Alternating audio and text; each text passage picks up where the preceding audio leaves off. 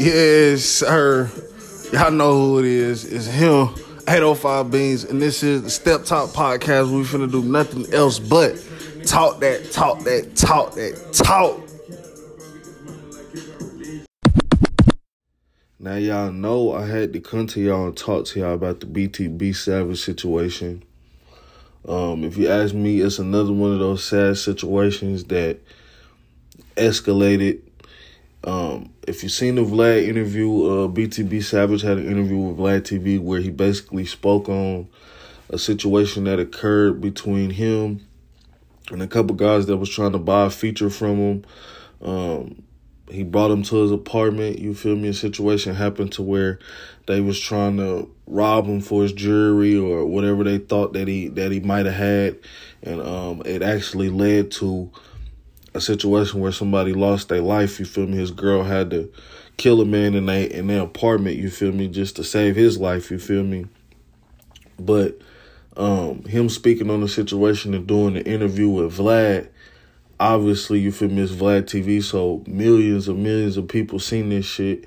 Um it's it's it, it, the shit went viral, you feel me? But I basically feel like the way that he explained the situation was more so like instead of bringing awareness to the situation and letting people know what happened and what went on, I feel like he was damn near boasting or bragging about a murder, you feel me? And we all know how that can go, you feel me? Shit, anytime someone dies, there's always a loved one or somebody that care about that person, you feel me? And I mean, we can't necessarily say that, but what I can say is that, in my opinion, the Vlad TV interview is what got him killed because after the Vlad TV interview, four or five days later, you feel me, he gets killed in Houston.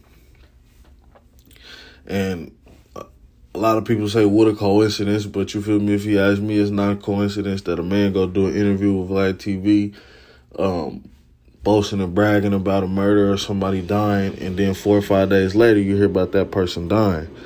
You feel me? So I really just feel like the whole situation is fucked up it went down, you feel me? RP BTB Savage, you feel me? But what I do want to say is that to these young guys and these rappers out here that's that's that's rapping and talking and, and, and moving and acting how y'all be moving, you gotta be mindful of the shit that you put into the earth, you feel me? Because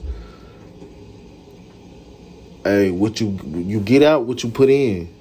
You feel me? Whatever you put out is what you get back. You feel me? So be mindful of that, you feel me? But y'all already know we're gonna come to y'all talk to y'all about all the latest shit going on in the streets.